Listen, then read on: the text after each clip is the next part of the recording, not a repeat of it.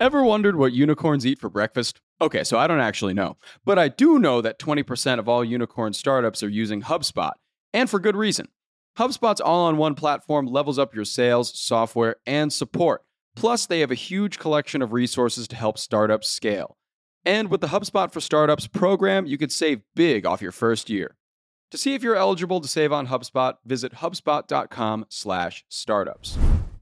Good morning, everyone. It is Tuesday, August twenty-ninth. I'm Rob Litterst, here with Sara Friedman and Ben Berkley, and this is The Hustle Daily Show.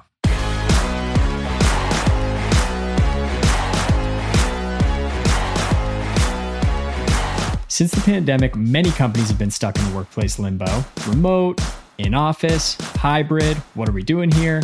The gap between what executives and employees want continues to widen, and some companies have gotten creative with their solutions. We'll talk about the return to office plan at J M. Smucker Company, your favorite jelly company, which appears to be working for most parties.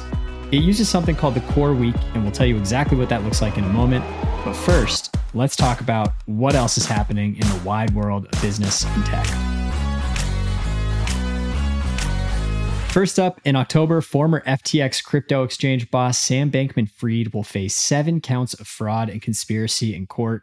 Before his day in court, he wants out of jail, and I literally thought that this was fake before I read it for the first time. He cites his jail's lack of Adderall, vegan meals, charging ports, and Google Docs as the reason, saying it violates his right to prepare defense. Ben and Sarah, is this serious? Yeah, the legal motion, I'm reading a quote from it right now, that the restricted battery life, the absence of a power outlet for charging in the cell block, and a frail internet connection that was down for a significant portion of his session. This is what is stopping him from mounting an incredible defense to what I believe was essentially stealing billions of dollars, allegedly. I feel him, though, because that's my main complaint when I work from a coffee shop is a lack of charging points. So you can't even fault him for that one. Yeah, that's actually super legit. All right, moving on. Chipotle Mexican Grill will pay Washington, D C three hundred twenty-two thousand dollars to resolve over eight hundred alleged violations of the city's child labor laws logged over the last three years. That is a headline I did not see coming. three M will pay five point five billion dollars to settle three hundred thousand lawsuits alleging it sold defective earplugs to the military. That's less than the ten billion dollars analysts had predicted. three M shares rose about six percent earlier Monday morning. This one's fun. Doctor Seuss Enterprises signed with Amazon-owned podcast studio Wondery to develop audio series featuring Seuss's characters and stories. First up is a Cat in the Hat-led fantastical variety show. And lastly, former workers at Bohemian Grove, an ultra-exclusive men's-only summer retreat for the rich and powerful, are suing the campground's operator, alleging mistreatment and underpayment. Ben, can you please tell me what the heck is going on here? I would love to, because talking about how the one percent lives, which apparently is not the way that I live, it would seem. So this is in Northern California. There is this campground that is made up of one hundred forty distinct smaller camps, and the staffs there are about either ten to fifty valets. These are people who are cooking and cleaning and catering to every whim of the people who are staying there. They're getting a pretty raw deal. So there is currently a lawsuit that three former valets filed, and they were saying that they were forced to work sixteen plus hour days, no breaks. They also weren't paid for that. So essentially the way that the system worked, and they say they have the receipts on this, is that they weren't allowed to exceed forty hours per week. So no overtime. It's just kind of, you work this, but you got to keep going. They were also saying that payments were made under the table so that the people who operate this camp could avoid payroll taxes and workers' comp. So a pretty explosive claim for a really, really high-end camp. Yeah, I'm not going to lie. This is my first time hearing about Bohemian Grove, but it just sounds like a place that definitely has cold plunges. The right? way it works in my head is essentially just take the craziest frat party that you could imagine and just kind of like play it out over the course of maybe a couple weeks even. People are there for a lot of the summer. This is a place where really high earners are. This is run by a club that has about twenty-six hundred members. Their collective net worth is like way into the billions. We're talking really prominent people. Like in the past, Richard Nixon and Ronald Reagan were there. Mark Twain and Jack London, Charles Schwab. Well, if you go down this list, it's like, okay, a lot of power players have been at this camp. And it's one of those kind of very secretive places where we don't know a lot. There are no cell phones allowed. That is partly why we don't know. But then, you know, this is a place where no women are not allowed there. It's just got that very of a different era vibe to it. Yeah. Kind of the Mad Men. Yes. Yeah. Exactly. And I, it seems like at least on the paying of employees side of things, maybe they'll be ushered into more modern times. I feel like there's a movie plot in there somewhere where a woman goes in in a little disguise. She's the man style yes. and blows that thing wide open. Can we bring Amanda Bynes back for the She's the Man sequel? Exactly. Yes. Moving on to our top story today, it's no secret that we've been stuck in workplace limbo since the pandemic. And as the years tick by, the chasm between what executives and employees want continues to widen. But some companies have gotten creative. According to the Wall Street Journal, the J M. Smucker Company has introduced a new return-to-office plan that's actually working. They're calling it the Core Week. Sarah, can you help explain what's going on there? Yeah, so Smucker's is doing something interesting, which is they are just asking people to be on site only twenty-five percent of the time. So that comes out to about six days a month during twenty-two core weeks a year. And basically, a core week is just a week when they want everyone in the office, but rather than mandating three days a week, Monday, Wednesday, Friday, they have avoided months like July and December where a lot of people want to take vacation. And they're just asking that sometime around these core weeks, however it works with your schedule, that you come into their headquarters in Orville, Ohio. So far, so good. The employees seem to be liking this. People can commute from very far away and still make it work. On paper, I think it sounds really good. Like in theory, I think that this idea totally has legs. But then having dealt with childcare and stuff like that, and, and just kind of knowing that a routine can be super, super helpful there, that's kind of the other part of it that I would think about is like, do you have to change everything that's going on around your life for those core weeks? I love the idea of getting everybody together, but I'm just curious, like what kind of benefits the company's seeing from this?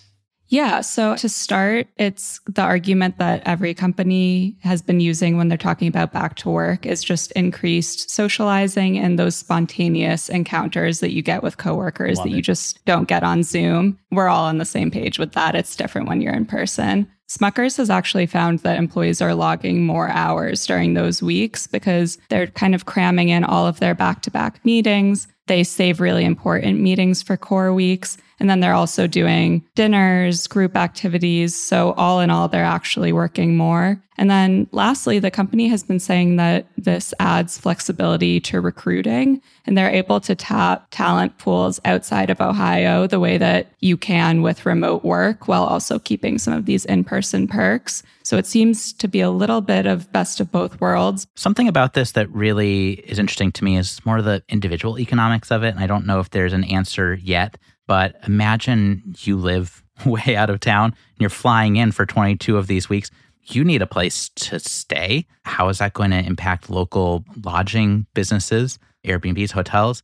Are you factoring into your compensation package how you are paying, let's say, two hundred dollars for a flight in every time? And of course, this is me. I'm not casting any doubt on Smucker's. This is like parent company and Meow Mix. Like they are the height of the business world. I just wonder how that's actually going to work on a much more individual level.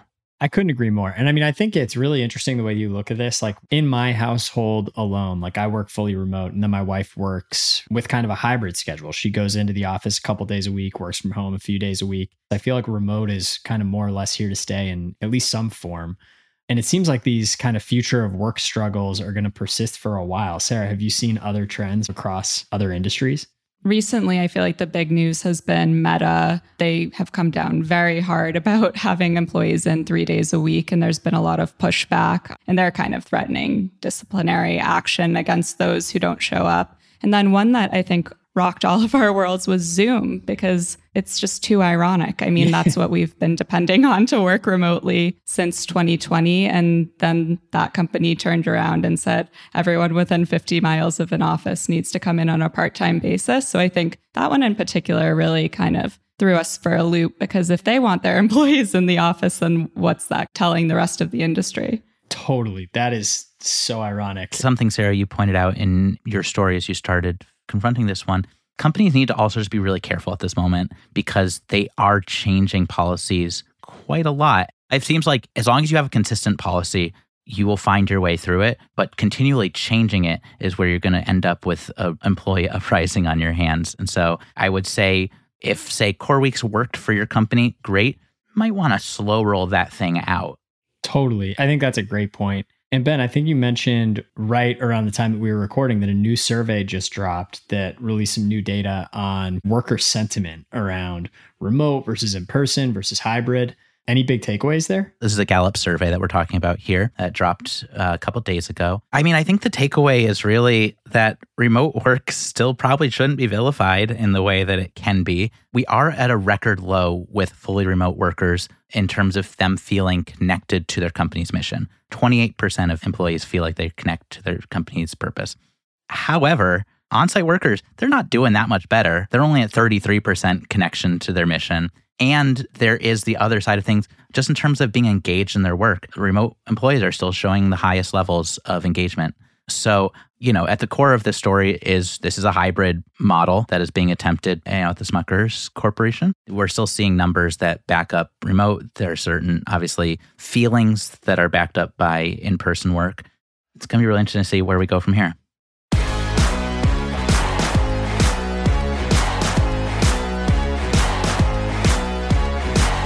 All right, that's going to do it for us today. Thank you for tuning in to The Hustle Daily Show. We are a proud part of the HubSpot Podcast Network. Our editor today is Robert Hartwig, and our executive producer is Darren Clark. We've got a lot more tech and business coverage in our newsletter. If you're not subscribed, what are you doing? Go get yourself signed up at the hustle dot co slash email. Hope you have a wonderful Tuesday, and we will see you tomorrow.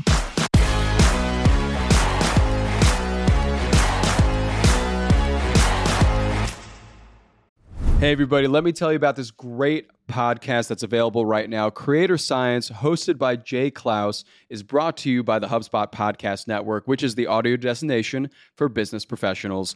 Creator Science goes behind the scenes with today's top creators. Through narrative interviews, Jay Klaus explores how creators like Tim Urban, James Clear, Tori Dunlap, and Cody Sanchez are building their audiences today. And by learning how these creators make a living with their art and creativity, Creator Science can help you gain tools and confidence to do exactly the same. I was actually listening to an episode recently where Jay had on Doctor K, who's a Harvard psychiatrist, and Doctor K helps a lot of creators with performance, burnout, and dealing with a lot of negative feedback online. It's a great hour of conversation with Doctor K, where Doctor K really breaks down what it means to be a creator today and the burnout that a lot of creators do experience and what to do when you get that burnout, because you will. And you can listen to Creator Science wherever you get your podcasts, and I definitely suggest it. Listen to Creator Science wherever you get your podcasts.